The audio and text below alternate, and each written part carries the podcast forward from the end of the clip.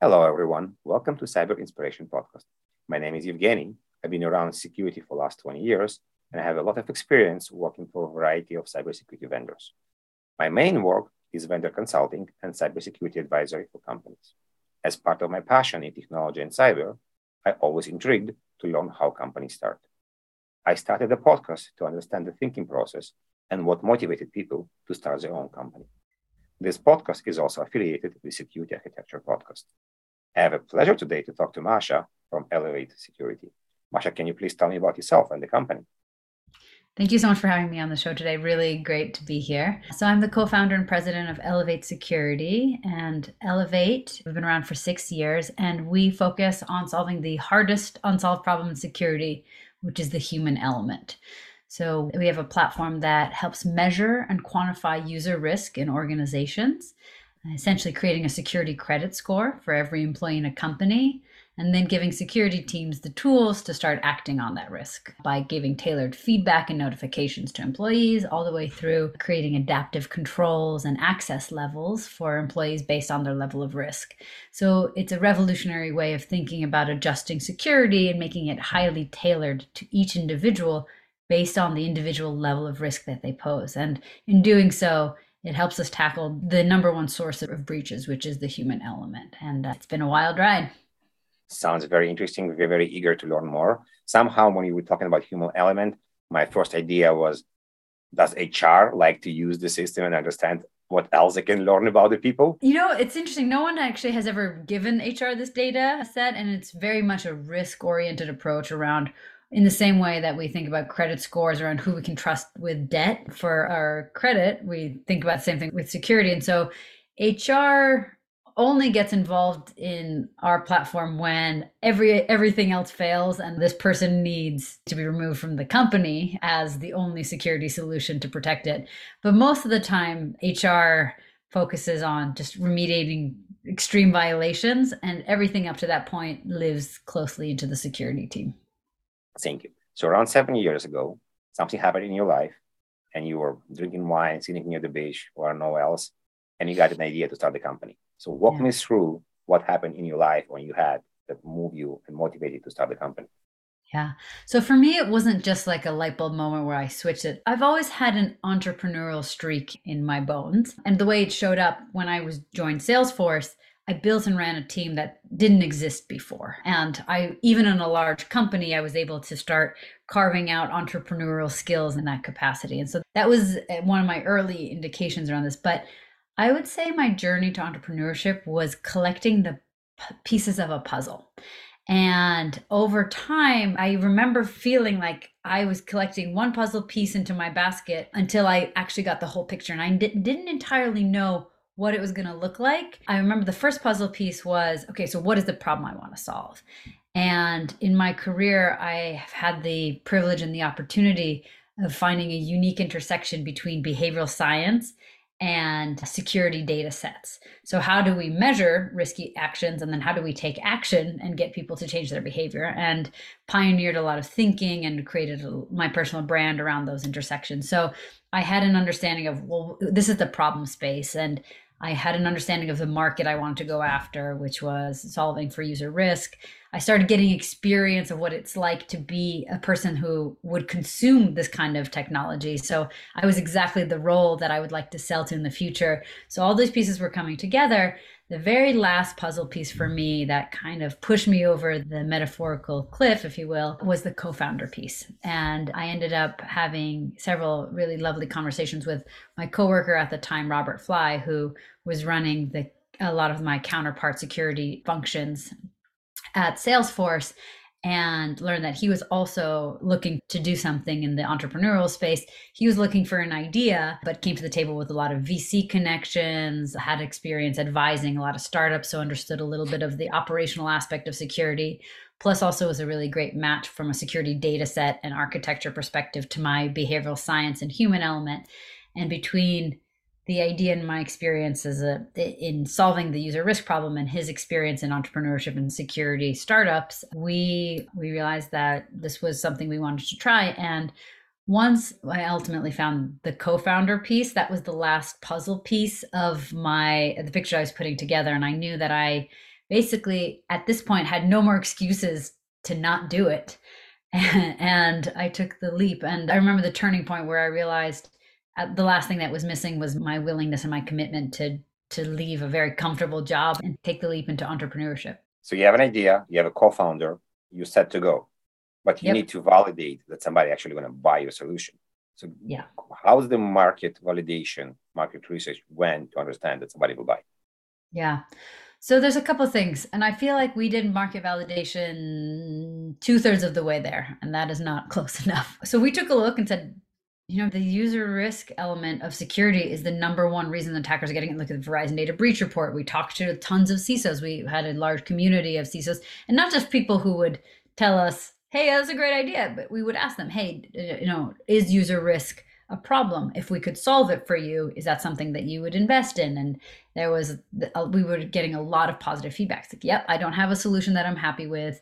My traditional training vendors aren't working. I'm interested in a solution that w- would change this landscape. So we're getting a lot of positive feedback.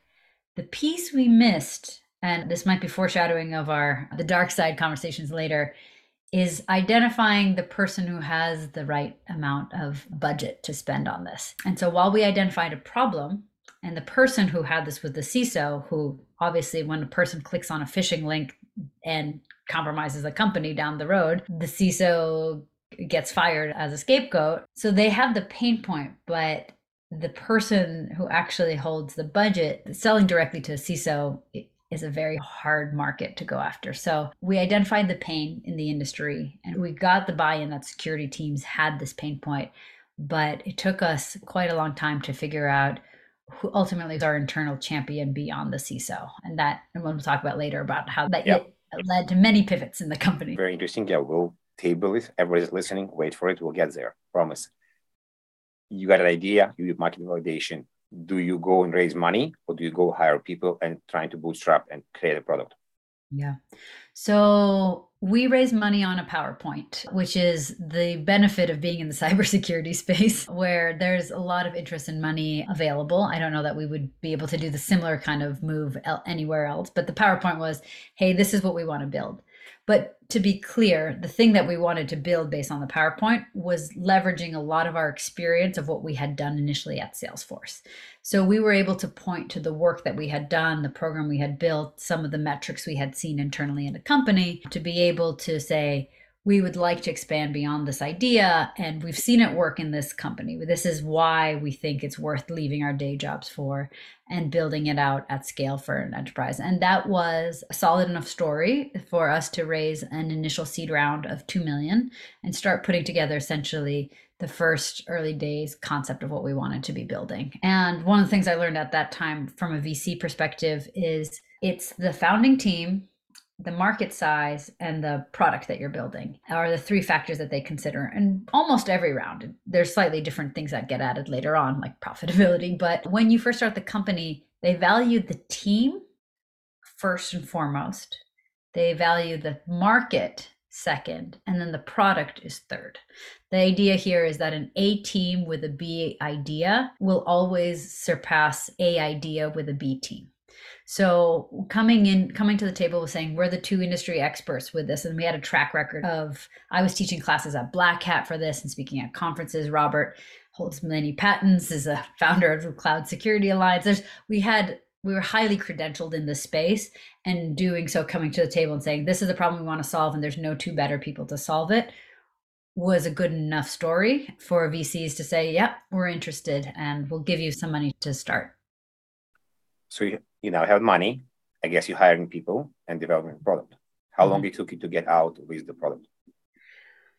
So we raised money in finished. We got money in our account in April, and we shipped a product in December. We had our first customer in December. I would have done it differently. If I could go back, at what I would have done is spend a little bit more time on discovery back to the point where we built a product that we built what we wanted to build actually. But i it turns out it was not the right thing to build at the time right? We ended up building a highly interactive game that got people to think about security differently. If you go to the elevate security website now you will find no evidence of that because we do user risk quantification.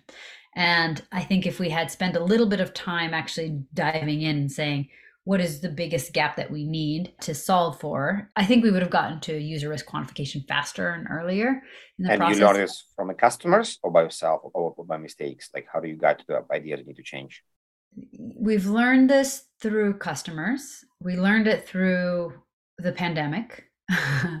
and the pandemic did a really incredible thing for us in which it got made us very clear around the difference between things that are nice to have versus must have. And a highly interactive security game is a nice to have. And when you enter a pandemic or a recession, nice to have budget disappears.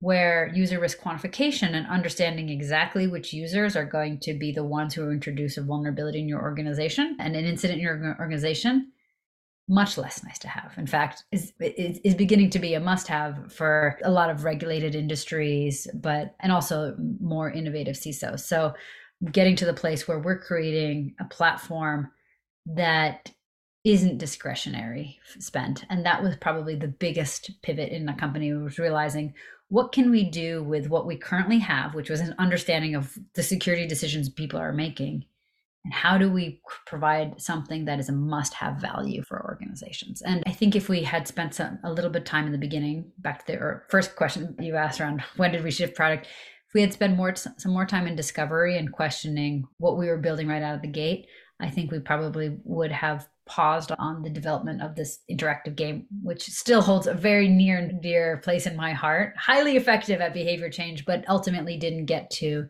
the market need and the business need. But the question I ask people, if you can go five years ago when we started, what would you change? Would this will be change or would you change something else in general? Yeah, I would have spent a little bit more time on personas. Define persona. Yeah, I would have changed two things. I would have spent more time understanding personas, and it's not just who has budget, but how hard is it to get meetings with people, right? There are certain people who are never sold to, but also they don't have a lot of budget, which is why they're not sold to. And there's people who have lots of budget but are impossible to get a meeting with. And so finding the right person in a company to sell to, not just, hey, we sell to enterprises, but we sell to this person, this kind of person in the company. And this is the things that they really struggle with so that we're solving for their specific pain point versus a broader set was a, a lesson that that we learned sort of the hard way. The second lesson I had was around category creation. User risk management is not a category that exists. And while it is an absolute need in the market, right, and has been for decades, right, it's not a solved problem and no one doubts whether or not it needs to be solved. It feels, if you're the only one doing it, you're either the smartest person in the room or the dumbest person in the room. And creating a, not just a new iteration on a feature set, but a whole new way of approaching security is a very tall hill to climb. I wish I just understood the challenge. It wouldn't change our trajectory. This is the problem I want to solve. Uh, and I would quit my job a thousand times over to solve it. But yeah, I would definitely, I wish I tell myself about what it means to create a category. Smart. I spend a lot of time helping customers, enterprise customers with different vendors. And I started between categories and subcategories. And we got to the point, had more than 120 different categories in the different products and it's still growing and probably don't have everything there. So it's yeah, it's quite hard. Yeah. With running a company, there's a lot of tasks, a lot of things you need to do between production, sales, development. How do you keep track on the important one? How do you prioritize to make sure you're doing the right stuff and not the stuff that's wasting your time? Yeah, that's a great question. I mean, this is ultimately skills like what's urgent and what's what's important. And there's a lot of things that are urgent, but it really helps understanding what where are you trying to get to and never losing sight of it. And at the end of the day, this is there's two major pieces. It's creating a product that says that does what it says it's going to do, but I should caveat that the MVP of that.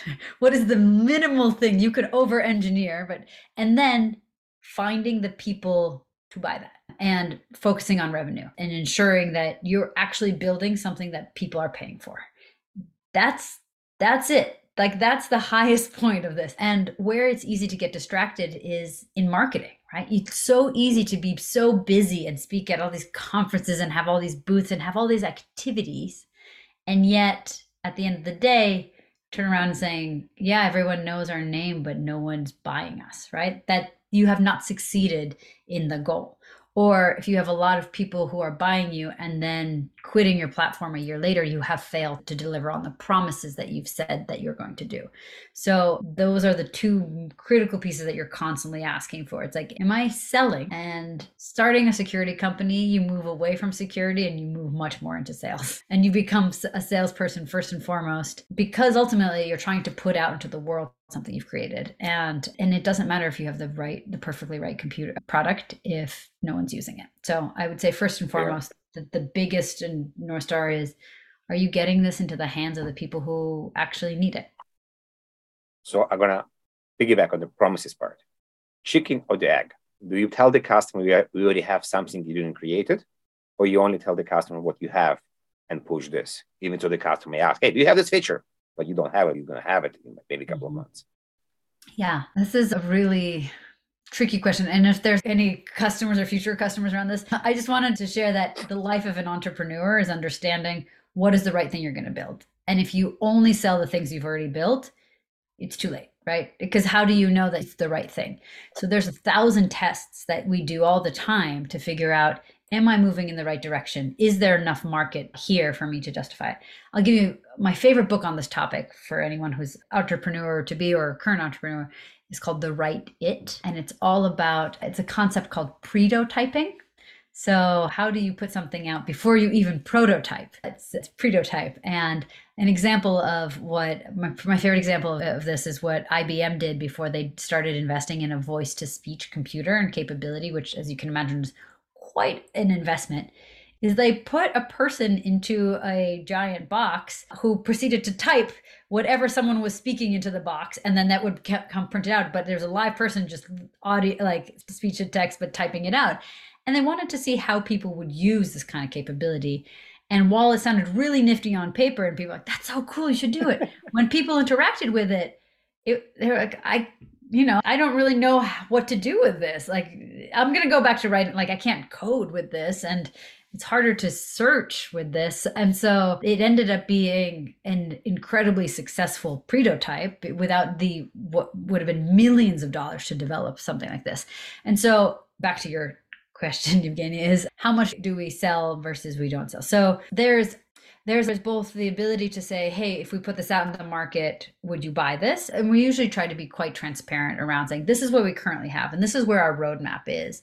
And these are our expectations and timeline to deliver that. And does that work for you? And usually there's a level of transparency where we say, this works out of the box, and this is where we're going. But as an entrepreneur, you're always looking for that kind of market validation. Great. We're going to switch gears and we're going to talk about the dark side. For everybody still listening, please continue listening, comment, share the dark side is open right now. There are some ideas to close the dark side for Patreon only, but for now it's open. So tell us about the dark stories. What didn't go well? Could be mm-hmm. customers, POCs, VCs, whatever you think you want to share. You definitely don't mention names, but it's definitely interesting to understand not just the positive things, but also how you cope with problems and get back on your feet and solve. Yeah, it's a good question. Probably would start telling you about our first fundraising story. I just said, hey, we put a PowerPoint deck together and we got funding. I'm going to unpack that a little bit. So, the very first person we pitched from a VC perspective was really into the idea and was like, I'd like to write your check. I'm like, oh, that was so easy. We're going to like hold off on that and talk to a whole bunch of other VCs and get the comparable deal sheets. And then we proceeded to get no for three months. At which point, the first investor was like, you know, I've lost interest. We walked away. So we got a little bit too cocky with our ability to fundraise. And we got down to our final five investors. And so there's one that we really wanted to work with. And we proceeded to pitch them. And it was just an off day. Sometimes you nail your pitch, and sometimes it's just you it, you're you trip over it and maybe it was this high stakes of the situation but it was probably one of the worst pitches we've ever done. And we were getting to like the bottom of our vc list and then robert and i left the pitch meeting and we walked across the street and i remember sitting on the curb across from this vc office just in palo alto sitting on the curb and just really dejected like well that sucked. It's like what are we going to do now He's like, well, maybe I'll go. Robert had some offers to be CISOs at different places like Stripe and Dropbox. He's like, maybe I'll go revisit those opportunities. And I remember just feeling like there was no way we are going to get funding, another funding opportunity. And lo and behold, that company, that a venture capital firm, gave us a call and said, you know what, we we see where you're going. Yeah, that wasn't a great pitch, but we see where you're going. We've done a lot of background and due diligence, and we want to get behind you. And that was incredible. But I remember just sitting on the curb in Palo Alto, just realizing that there was, just thinking that we were not going to get this funding. That was a really low point. And I'm trying to think of other good categories. Eh, we firmly believe you do right by the customer. And sometimes the first step of doing right by a customer is getting on a call and having them vent about things that weren't going right. Right. So the first platform we had was a training platform. Uh, and there was an error around people scheduling and calendars, right? Which again didn't go great. And our buyer at the time called us and for half an hour just nonstop swearing. And you just sit there and you say, Yeah, yep, you're right. Yes. And then you make it right. And then we proceeded to handhold the deployment internationally. We were up at two or three in the morning, ensuring every one of those training sessions was correct and went perfectly to make it right. But which also, you know, it kind of feels like a little bit of penance getting up at three in the morning to to make sure deployment goes right when it doesn't the first time but you do what you do what you need to do but yeah being on the receiving end of of an early customer who has discovered a feature you should have ca- a bug that, that you should have caught in q&a i should note for listeners this was in our first year of deployment. We have we now since then have q&a stories. Is there a technique or something you do when the day doesn't go well or you like something doesn't work? Like how do you get back to yourself? What do you do mm-hmm. so i have a mantra that i repeat to myself quite often this too shall pass and i do it not just on the bad days but i do it on the really good days because neither the really highs nor the really lows are permanent and it's they will all pass. And it's just important to remember in the times when you've had a really bad low that the sun came out the next day and just remembering that aspect of it. I have a little bit on the highs and lows, and I'm sure most entrepreneurs who get on the call probably say this as well. People tell you about the roller coaster of startups. The thing that caught me off guard around this is the speed with which they happened. Like you will go through in a day these highs and lows every hour. So one meeting you're you have an investor who says we're going to give you millions of dollars and then you have your top account turn on you and then you have the money show up in your account and then you have your your like key engineer quit and then you win an award for best culture whatever like and all that can happen in a day right and so your highs and lows are eh, it's just packed in such a small window of time and every day is like that and just not to say that people who work in larger companies don't have highs and lows. But I remember when I was working at Salesforce, for me, those peaks and troughs would expand over a month. What happens for me in a day. And so there's just a lot of volatility and emotional news. And it's just an understanding that this too will pass.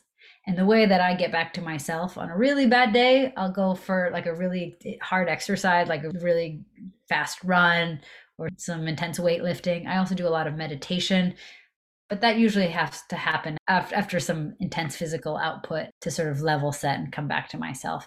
So between those two, it really helps get back to center. Thank you. I think it was a lot of information, good information, different information that I myself got in the past. So thank you for being here. Anything else you want to add? I just want to do a call out for anybody who's listening to this. If you are interested in starting your own company, it's an incredible ride. It's so hard, to be clear, but it's a level of I would say aliveness to be able to put something out into the world that didn't exist before and to be on the bleeding edge of constantly asking how do we put something out? How do we make this industry better this problem better? How do i solve for something big and meaningful? Whatever that is to you is so satisfying. It's a level of gives you a level of purpose around work that I personally have never been able to find in a larger organization. And while it is a lot of, like I said, it's a lot of time and grit and, and energy, its highs and this fulfillment that comes out of it is deeply meaningful. So if you have an instinct to go do this, I would encourage you to jump. And if you want to, and if you're not totally sure, join a startup first and then go do your own. Good idea. Thank you, for everyone, for listening. Please continue to subscribe and comment and share. And we'll see you in the next episode. Thank you, everyone. Thank you, Masha. Thank you.